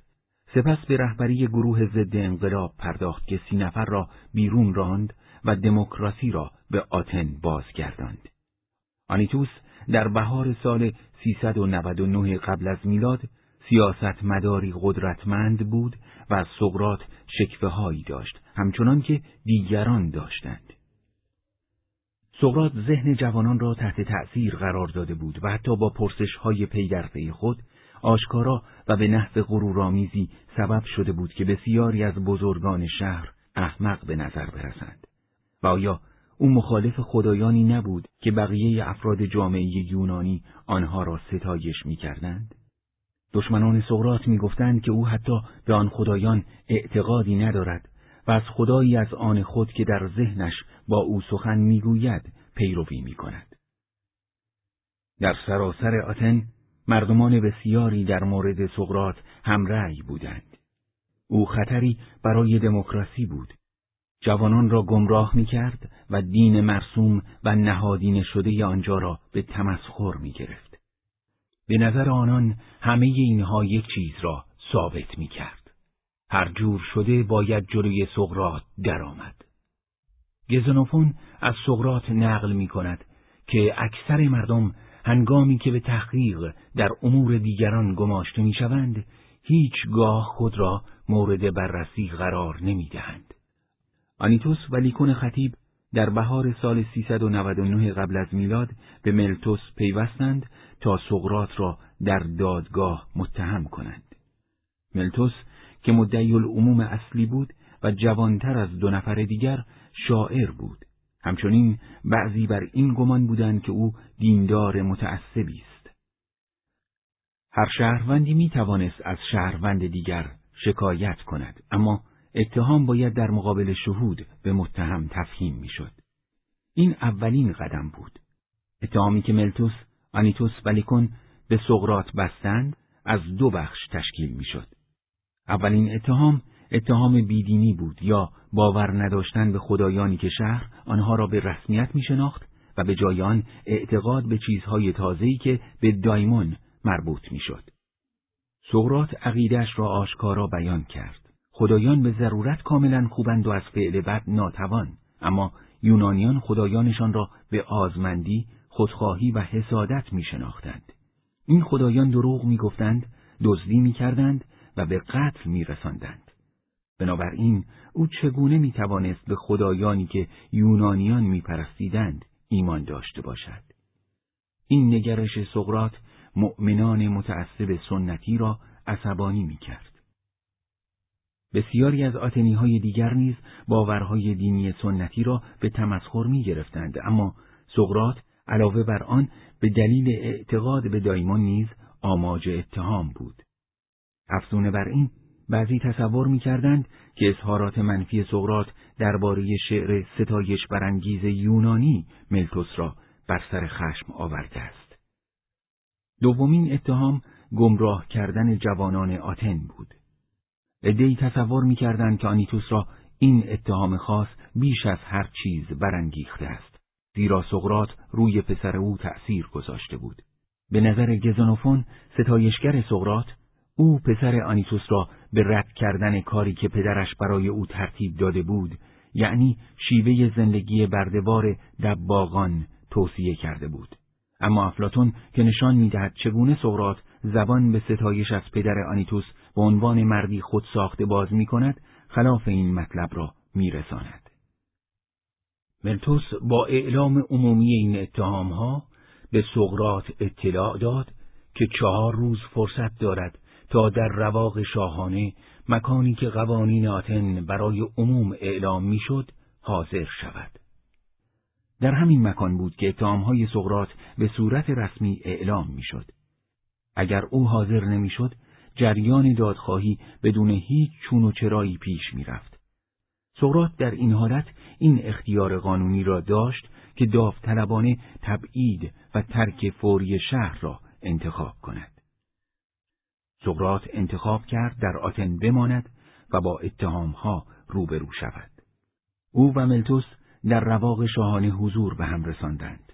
در آنجا قاضی مسئول که شاه آرخون نام داشت و با قرعه کشی انتخاب می‌شد، معلوم کرد که ادامه دادخواهی بنابر قانون آتن مجاز است. اعلامیه‌ای در مورد اتهامهای سقرات روی لوحی سفید در رواق شاهانه در معرض عموم قرار گرفت و قرار شد یک جلسه دادگاه مقدماتی نیز برگزار شود. خبر این اتهام ها و دادرسی غریب الوقوع سراسر آتن را فرا گرفت و واکنش های متفاوت و شایعات و احتمالات در مورد اتفاقات آتی همه جا موج زد. اما سقرات با وجود پرسش از عاقبت کار او و قیل و قال اطرافش مثل همیشه آرام و خوشحال باقی ماند. این موضوع دوستان و طرفدارانش را متعجب نکرد. گزنوفون می نویسد پس از اینکه ملتوس اتهامها را وارد کرد، یکی از دوستان سقرات به نام هرموگنس نزد سقرات رفت و طبق معمول با او بحث فلسفی کرد. هرموگنس شگفت زده از سقرات پرسید که چرا در کار دفاع از خیش جدی نیست. سقرات در پاسخ گفت آیا متوجه نشده ای که من همه عمرم در حال آماده شدن بودم؟ زمانی که ارموگنس از او پرسید به واقع چگونه این کار را کرده است، سقرات یادآور شد که تمام زندگیش را فقط بر سر مسئله درستی و نادرستی گذاشته است. چیزی که به نظر او بهترین شیوه ممکن به منظور آماده شدن برای دفاع بود. او در پایان اضافه کرد که در ابتدا درباره چگونگی دفاع از خود در برابر هیئت منصفه اندیشیده اما دایمونش او را از این کار باز داشته است. من پیش از این به بررسی دفاع از خودم در مقابل هیئت منصفه پرداختم و نشانه الهیم با این کار مخالفت کرد. هدف دادرسی اولیه شفاف سازی موضوعات پرونده بود. بعد از اینکه شاه آرخون از سقرات و ملتوس سوالاتی کرد، آنها هر کدام فرصت داشتند تا از یکدیگر سوال کنند. در پایان شاه آرخون پذیرفت که پرونده در خور رسیدگی است. سقرات تنها یک یا دو ماه بعد باید پای میز محاکمه می‌رفت. بخش هشتم محاکمه قرن سقرات روش معروف پرسشگری سقراطی را در سرتاسر سر آتن به کار گرفت تا خودبینی و خودخواهی مردم را نشان دهد. این کار دوستان و پیروانش را به وجد می آورد اما دشمنانش را عصبانی می کرد. یکی از مهمترین اسنادی که از این زمان به جامانده رساله دفاعیه است که به قلم افلاتون نگاشته شده است. دفاعیه شرح دراماتیکی از استدلال سقرات در دفاع از خودش در دادگاه است. اما سقرات در ابتدا سخن نگفت. مطابق قانون دادگاه ابتدا ملتوس به عنوان مدعی العموم اجازه سخن گفتن داشت. زمان با ساعت آبی به دقت اندازه گیری می‌شد و به هر کدام از طرفین فرصت یکسانی برای اقامه دلایلشان از جمله احضار شهود اختصاص میافت. ساعت آبی یک وسیله قدیمی اندازهگیری زمان بود. گلدان بزرگ پرآبی که سوراخ کوچکی در ته آن ایجاد شده بود. همچنان که آب گلدان قطر قطر تخلیه می‌شد، فرصت گوینده نیز به پایان می رسید. شهروند دیگری نیز با قرعه کشی انتخاب شده بود تا نظارگر ساعت آبی در جریان محاکمه باشد. هر سه شاکی گناهان سقرات و اتهام گمراهی را علیه او به تفصیل بیان کردند. آنها زمانی که ساعت آبی خالی شد به هیئت منصفه یادآور شدند که متهم استدلالهای زیرکانش را برای گمراهی و گیج کردن آنان به کار خواهد برد. زمانی که سخن شاکی ها پایان گرفت، همه نگاه ها متوجه سقرات شد. حال نوبت او بود. سقرات با آغازی متواضعانه هیئت منصفه را مطمئن ساخت که به سبک ساده خیش سخن می‌گوید و فقط حقیقت را به زبان میآورد. سپس دفاع از خود را آغاز کرد. او فوراً به بحث دشمنی های دیرینه نسبت به خود پرداخت و اینکه چگونه این دشمنی ها شکل گرفت. سقرات به شنوندگانش شیوه های منفی و نادرستی را که نمایش نام نویسان شهر در توصیف او به کار برده بودند یادآور شد. او قاطعانه این ادعا را که معلم کسی بوده است رد کرد و به هیئت منصفه یادآوری کرد که در فقر میزیسته و هرگز دستمزدی دریافت نکرده است. بسیاری از حاضران از سقرات بسیار جوانتر بودند و احتمالاً چیزی در مورد پاسخ سالها قبل پیشگوی دلفی به پرسش خایرفان نشنیده بودند. سقرات این داستان را باز گفت تا در مورد اینکه چرا زندگیش را همیشه در حال گفتگو و مباحثه گذرانیده است توضیح دهد. او آن کرد که این فعالیت منشأ سوء شهرت او به عنوان خرمگس است. اما جستجوی همیشگی حقیقت تنها فقر، تحقیر، پیروی مقلدان جوان ثروتمند و اتهام گمراهی جوانان را برای او به بار آورده بود. جوانانی که به دلخواه خودشان اطراف من هستند و بیشترین وقت آزاد را دارند، پسران خانواده هایی بسیار ثروتمندند که از گوش دادن به افرادی که به باد سوال گرفته می‌شوند لذت می‌برند. آنها اغلب خودشان از من تقلید می کنند و خود نیز میکوشند تا دیگران را به باد سوال بگیرند. نتیجه این می شود که کسانی که مورد سوال آنها قرار می گیرند نه از آنها بلکه از من عصبانی می شود. سقرات در سه نوبت جداگانه به اتهام گمراه کردن جوانان پرداخت. او گفت که اگر چنین کرده باشد به قصد گمراهی آنان نبوده است. بنابراین استدلال کرد به جای محاکمه کردنش به اتهام چنین جرمی باید به او آموزش داده شود که چگونه از وقوع چنین مشکلی جلوگیری کند. بسیاری از حاضران احتمالاً در این نکته با سقرات همرأی بودند. سقرات همچنان که دفاعش را ادامه می‌داد مثل همیشه منطقی و معقول به نظر می رسید.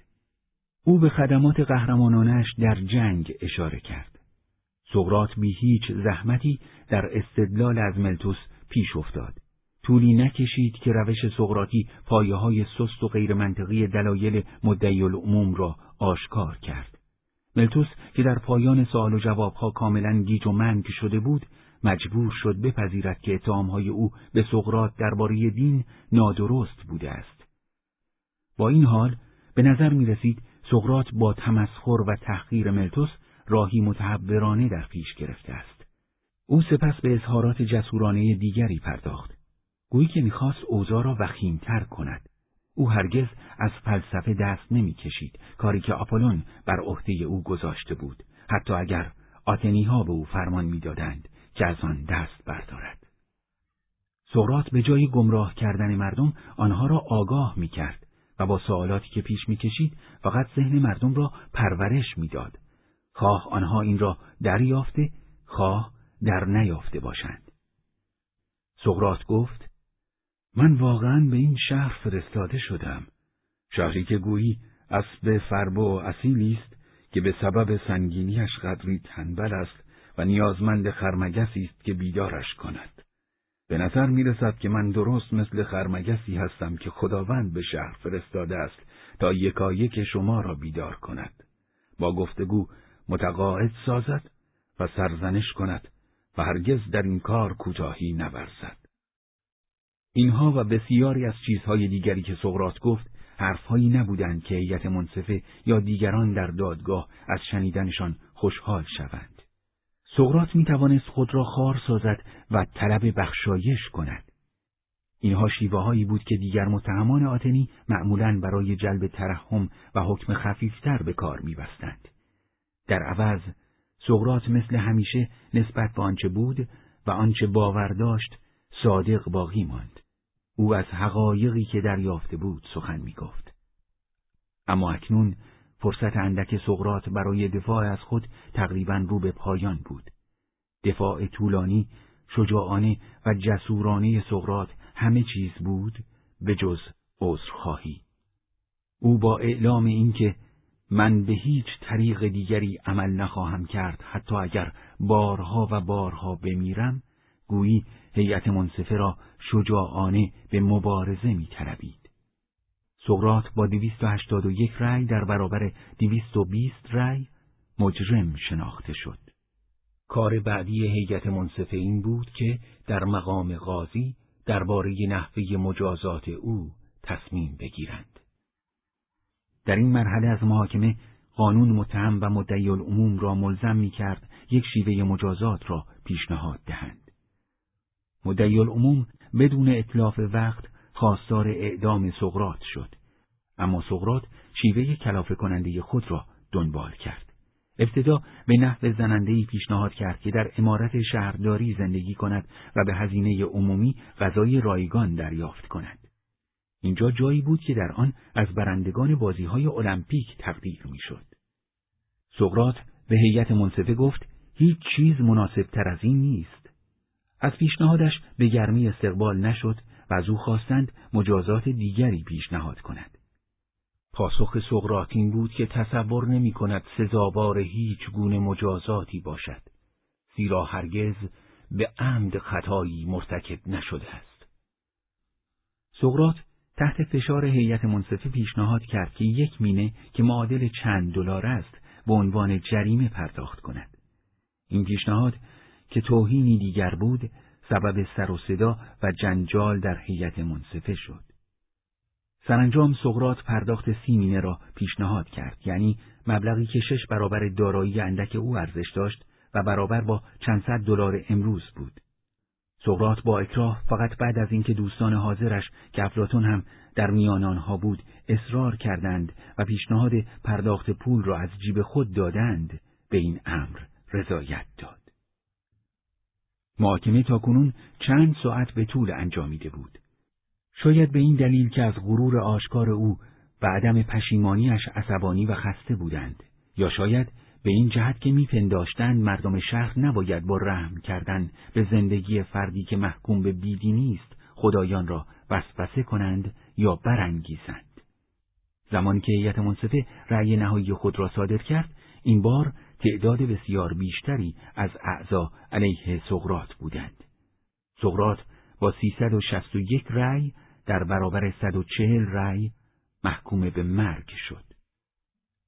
پس از شنیدن حکم خرمگس بدون احساس پشیمانی به آرامی بلند شد و به ایراد سخنرانی بلیغ پایانی خود پرداخت. سقرات به همان روش حقیقتگویی که در میدان عمومی به کار می برد، شجاعانه سرنوشتش را پذیرفت و جملات آخرش را در دادگاه بیان کرد.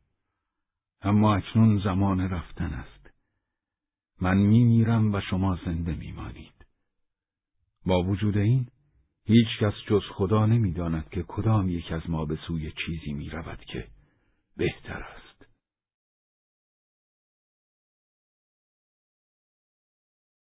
بخش نهم آواز قو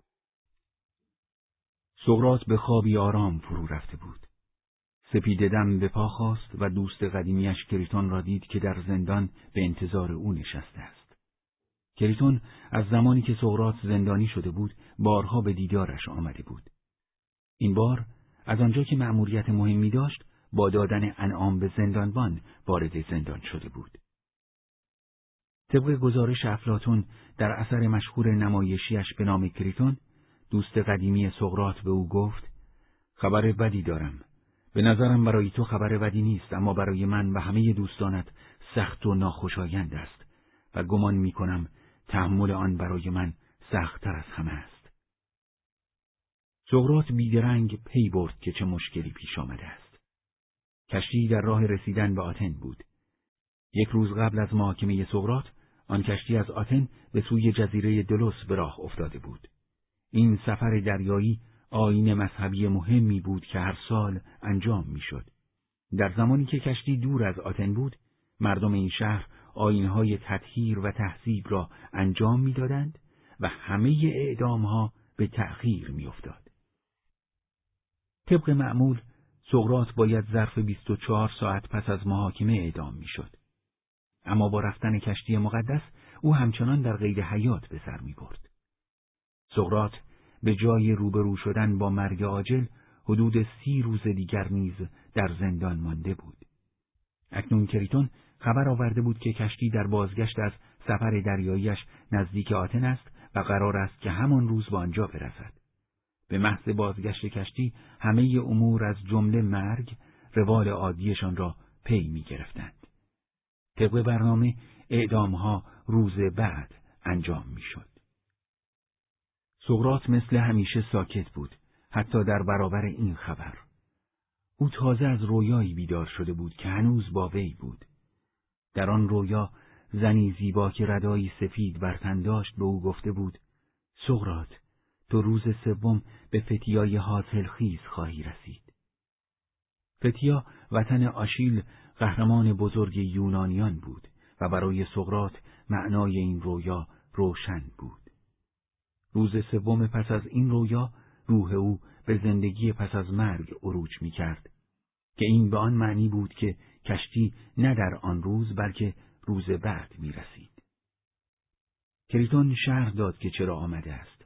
او بران بود که سقرات را نه فقط از زندان بلکه از خود آتن نیز فراری دهد. کریتون و بسیاری از دوستان دیگر سقرات کاملا ترتیب فرار را داده بودند. اما سقرات با ملایمت پیشنهاد دوست قدیمیش را رد کرد.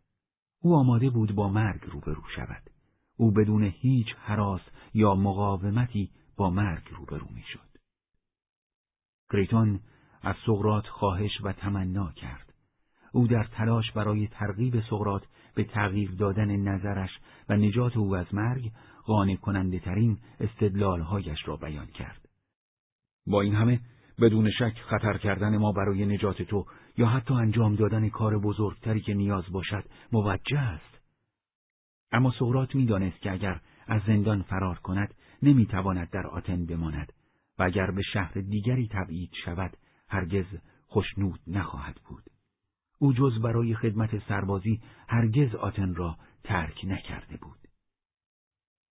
سقراط به کریتون متذکر شد علاوه بر این اکنون که او حکمش را پذیرفته است اگر فرار کند قانون را زیر پا گذاشته است و از آنجا که نقض قانون نادرست است او جز پذیرفتن سرنوشتش هیچ کار دیگری نمی‌تواند کند. سقراط استدلال کرد که اگر جزین کند دیگران خواهند گفت او به بدی همان کسانی است که خودش دائما آنها را به چالش می‌کشید. سقراط حتی رویاروی مرگ از روش ماهرانه سقراطیش استفاده می‌کرد تا موضعش را به کریتون نشان دهد. سقراط پاسخ داد نه تا آنجا که اندیشه های کنونی من قد می‌دهند دست کم می‌توانی مطمئن باشی که اگر برخلاف آنها استدلال کنی هیچ فایده ای نخواهد داشت.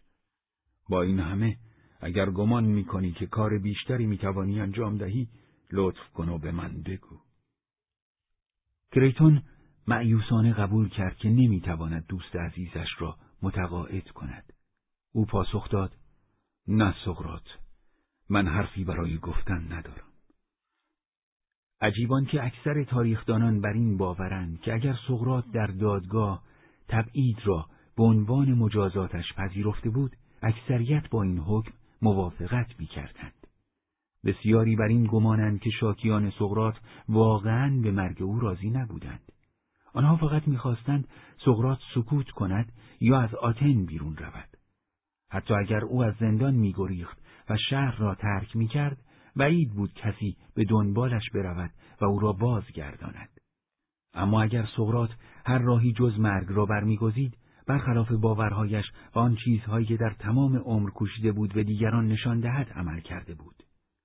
او حتی تمایلی به فرار از زندان نیز نداشت.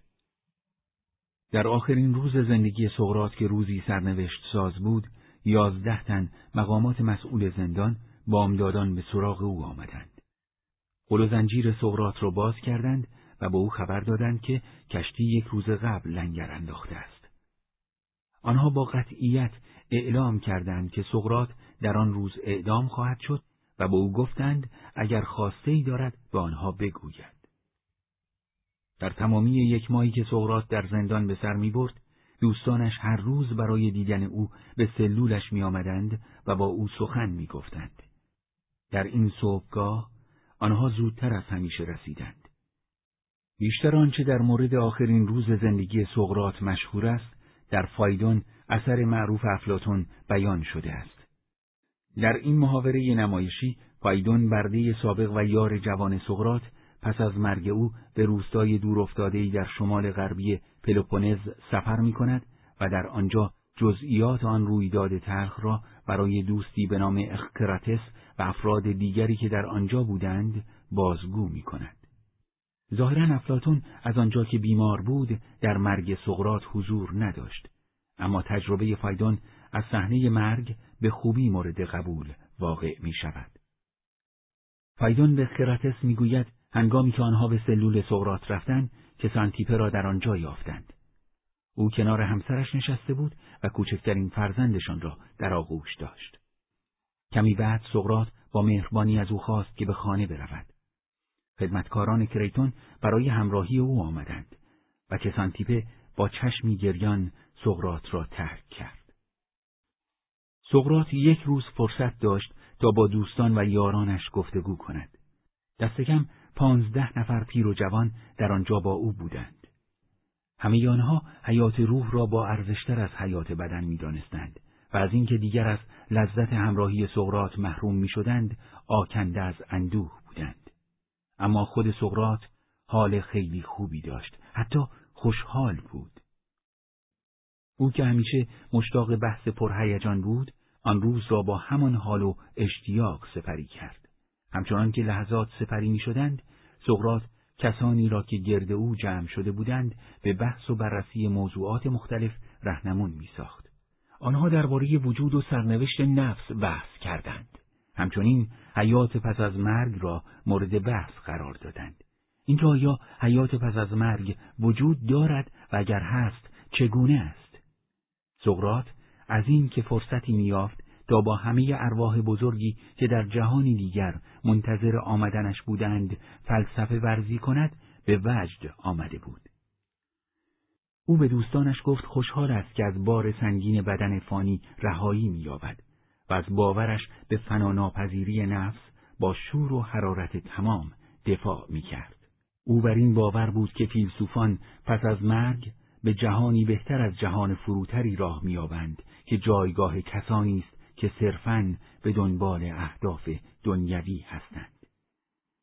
فایدون می‌گوید با سپری شدن روز حال و هوا از روشنی به تاریکی و از تاریکی به روشنی میگرایید. خنده به اشک تبدیل می‌شد و اشک به لبخند. فایدون به خراتس گفت هرچند من بسیاری اوقات سقرات را تحسین می کردم، هرگز او را شگفتتر از آن لحظه نیافته بودم. اینکه او از پاسخگویی به پرسشی ناتوان نباشد شاید تعجب برانگیز نباشد اما آنچه من مخصوصا تحسین می کردم نخست سرور مهربانی و احترامی بود که با آنها توجه آن مردان جوان را به خود جلب می کرد و دوم کامیابی او در تسکین اندوه ما بود. سرانجام سکوتی طولانی حاکم شد. سپس یکی از دوستان سقرات اظهار داشت که او نمی‌خواهد چیزی بگوید که سقرات را در زمان بدقبالیش آزرده کند. سقراط تبسمی کرد و پاسخ داد به نظر می رسد وقتی نمی‌توانم حتی شما دو نفر را متقاعد کنم متقاعد کردن همگان به اینکه وضع کنونیم را وضع بدی نمی‌دانم برایم کار دشواری خواهد بود سپس سقراط خودش را با قو پرندهی که خادم آپولون بود مقایسه کرد. چرا که آنها وقتی در میابند که باید بمیرند گوش نوازتر از همیشه آواز می‌خوانند. و از فکر رفتن به محضر خدایی که خدمتکارش هستند شادمانی می‌کنند. انسانها به خاطر ترسشان از مرگ و گمانشان بر اینکه مرگ بدخواه آنهاست آواز جدایی قوها را مرسیه دردناک مرگ می‌دانند. آنها نمی‌توانند دریابند که هیچ پرنده‌ای حتی خود بلبل انگامی که گرسنه است یا احساس سرما یا درد می کند آواز نمی‌خواند.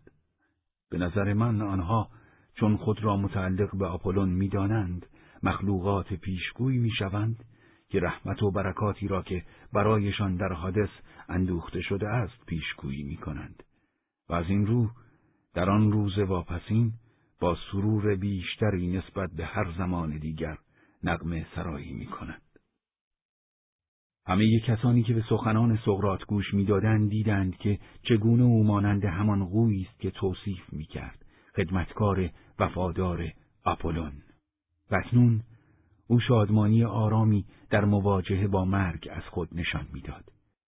همراهان سقرات گرچه همگی به روح یا حیات پس از مرگ باور نداشتند دریافتند که او خودش را با قو مقایسه می کند تا به آنها اطمینان خاطر دهد که همه چیز به خوبی پیش می رود. آن روز روزی شده بود سرشار از فلسفه. اکنون نزدیک غروب بود. وقت آن رسیده بود که به امور عملی پرداخته شود. کریتون با فائق آمدن بر اندوهش از سقرات خواست که آخرین وصیتش را بیان کند. می‌خواست بداند که آیا سقرات خواسته در مورد خانوادهش دارد و اینکه دوستانش چه کاری می‌توانند بکنند که موجب حداکثر خوشنودی او شود. سقرات پاسخ داد: کریتون، حرف چندان تازه ای ندارم جز آنچه همیشه گفتم. اگر از نفوس خودتان مراقبت کنید، هم مرا و هم خودتان را از هر آنچه انجام می دهید خوشنود خواهید کرد. کریتون می‌خواست بداند که اما چگونه تو را به خاک بسپاریم؟ سقرات تبسمی کرد. هر طور که مایلید. البته اگر توانستید مرا بگیرید هرچند فرار نمی کنم. سپس به کریتون گفت که به شیوه معمول یا به هر طریقی که گمان می کند بهتر است عمل کند. سقرات داشت به کریتون و باقی دوستانش خاطر نشان می کرد که بدن مادی چندان اهمیتی برایش ندارد. برایش مهم نبود که چه بر سر جنازش می آمد. خواه به خاک سپرده می شد، خواه سوزانده می شد. حیات و هستی او در روحش بودند و روح غرین رحمت و برکت می شد. سقرات گفت وقتی زهر را بنوشم از پیش شما رخت برخواهم بست و به سرزمین مبارک نیکبختان عظیمت خواهم کرد. سقرات برای دلداری دادن به کریتون و دیگران مطالب دیگری نیز گفت و سپس برخواست تا شستشو کند. بنا به رسم دینی این بر عهده کسانتیپه و دیگر زنان خانواده سقرات بود که پیکر او را شستشو دهند. سقرات با شستشوی خود در زندان آنها را از این کار معاف کرد. او پس از استهمام فرزندانش را صدا زد. زنان خانه دوباره آمدند و سه پسر او را آوردند. یکی از آنها تقریبا هفده سال داشت، دیگری سال بود و سومی کودکی نوپا. سقرات با فرزندانش سخن گفت و آخرین توصیه ها را به آنها کرد. کریتون همچنان نشسته بود. سپس خانواده سقرات با او خداحافظی کردند و او به جمع دوستانش بازگشت. چیزی به غروب نمانده بود. اکنون دیگر کسی چندان سخن نمی گفت. فضای اندوهناکی حاکم شده بود. اندکی بعد زندانبان برده دولتی که از سوی یازده تن منصوب شده بود رسید. او که از روی احساسات سخن می گفت به سقرات گفت که دیگر زندانیان از وی متنفرند و همیشه هنگام مرگشان بر او خشم می‌گیرند. هرچند زندانبان در نوشانیدن جام زهر به آنها صرفاً اطاعت امر کرده است. او سقرات را محترمترین، با وقارترین و بهترین کسی که تاکنون به اینجا آمده است نامید. زندانبان گفت می‌داند که سقرات از دستش دلخور نیست. او با این سخن کلامش را تمام کرد. بدرود بکوش تا این تقدیر ناگزیر را تا آنجا که در توانداری به آسانی تاب آوری. با گفتن این کلمات اشک از چشمان مرد جاری شد و بیرون رفت. سقرات در پاسخ آرزوهای نیک زندانبان گفت که بدون هیچ احساس دلخوری جام زهر را خواهد نوشید. او خطاب به دوستانش درباره زندانبان فقط واجه های محبت آمیز به کار برد. و اما چقدر رو نازنین است که برای من گریه می کند. کریتون بیا همان گونه که او می‌خواهد عمل کنیم و جام زهر را اگر آماده است با خود بیاور. در این هنگام کریتون و دیگران سرسختانه اعتراض کردند. کریتون گفت پرتوهای خورشید هنوز از میان تپه ها می درخشند. هنوز زمان زیادی مانده است. کسانی که اعدام می‌شوند قبل از اینکه جام زهر به آنها داده شود شام می‌خورند و تا دیر وقت با دوستانشان میمانند. زندانبان از سقرات خواست همان کار را بکند. سقرات پاسخ داد گریتون برای کسانی که این کارها را می‌کنند انجام دادن چون این کارهایی کاملا معقول است چرا که آنها گمان می‌کنند از این طریق چیزی به دست میآورند. در این هنگام سقرات اصرار کرد که جام مرگبار شوکنان را برایش بیاورند. کریتون با سر به بردهی که آنجا نزد آنها ایستاده بود اشاره کرد و برده بیرون رفت. او پس از مدتی با برده دولتی دیگری که وظیفهش دادن جام زهر بود باز گشت. در دستان آن مرد جام مرگ قرار داشت. سقرات از او خواست تا دستورالعمل را برایش توضیح دهد. آن مرد به سقرات گفت که پس از اینکه شوکران را نوشید قدری قدم بزند تا اینکه پاهایش احساس سنگینی کنند. سپس باید دراز بکشد و زهر کار خودش را خواهد کرد. او با گفتن این کلمات جام را به دست سقرات داد. سقرات قبل از اینکه جام را بگیرد نیایش سریعی به درگاه خدایان کرد و از ایشان خواست تا عظیمتش از جهان مادی به سرایانها را برای او میمون گردانند. سپس همچنان که دوستانش او را مینگریستند جام زهر را لاجرعه با آرامش سر کشید اما کسانی که آنجا بودند نتوانستند جلوی هیجان و احساسات ناشی از این مصیبت را بگیرند.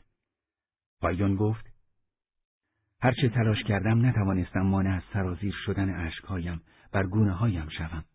از این رو صورتم را پوشاندم و برای خودم گریستم نه برای او. بدون تردید نه برای او بلکه برای بد اقبالی خودم که چون این دوستی را از دست می‌دادم. تریتون از آنجا که نمی‌توانست جلوی اشکایش را بگیرد قبل از من آنجا را ترک کرد.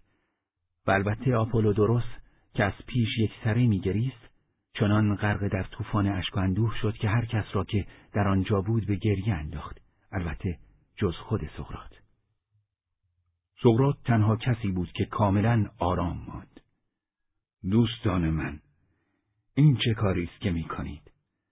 می‌دانید که زنان را بیرون کردم تا مرتکب چنین رفتارهایی نشوند. در واقع شنیدم که انسان باید در سکوتی احترام آمیز دید از جهان فرو بندد. مراقب رفتارتان باشید و خودتان را کنترل کنید. سخنان سقرات در دوستانش احساس شرمندگی ایجاد کرد و آنها آرام شدند. هنگامی که زهر بدنش را فرا می گرفت آخرین کلمات را بر زبانش جاری ساخت. کریتون ما یک خروس به آسکلیپیوس بدهکاریم. فراموشت نشود که این دین را ادا کنی. آسکلیپیوس خدای تبابت و شفابخشی در میان یونانیان بود.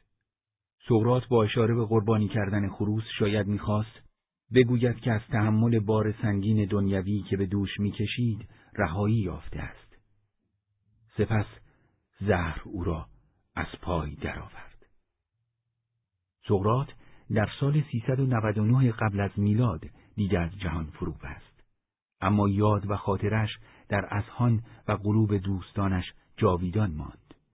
دوستانی که در طول زندگیش به خاطر ارزش والایی که در همراهی با او احساس می کردند گرد او جمع شده بودند. او به آنها کمک کرد تا به جهان پیرامونشان خردمندانه تر، شکیباتر، تیزبینتر و فکورانه تر بنگرند. با مرگ سقرات پریشانی و نفرت یاران او را فرا گرفت. آنان از اینکه به مردم آتن بفهمانند که استادشان سعی در نشان دادن چه چیزی به آنها داشت دست کشیدند.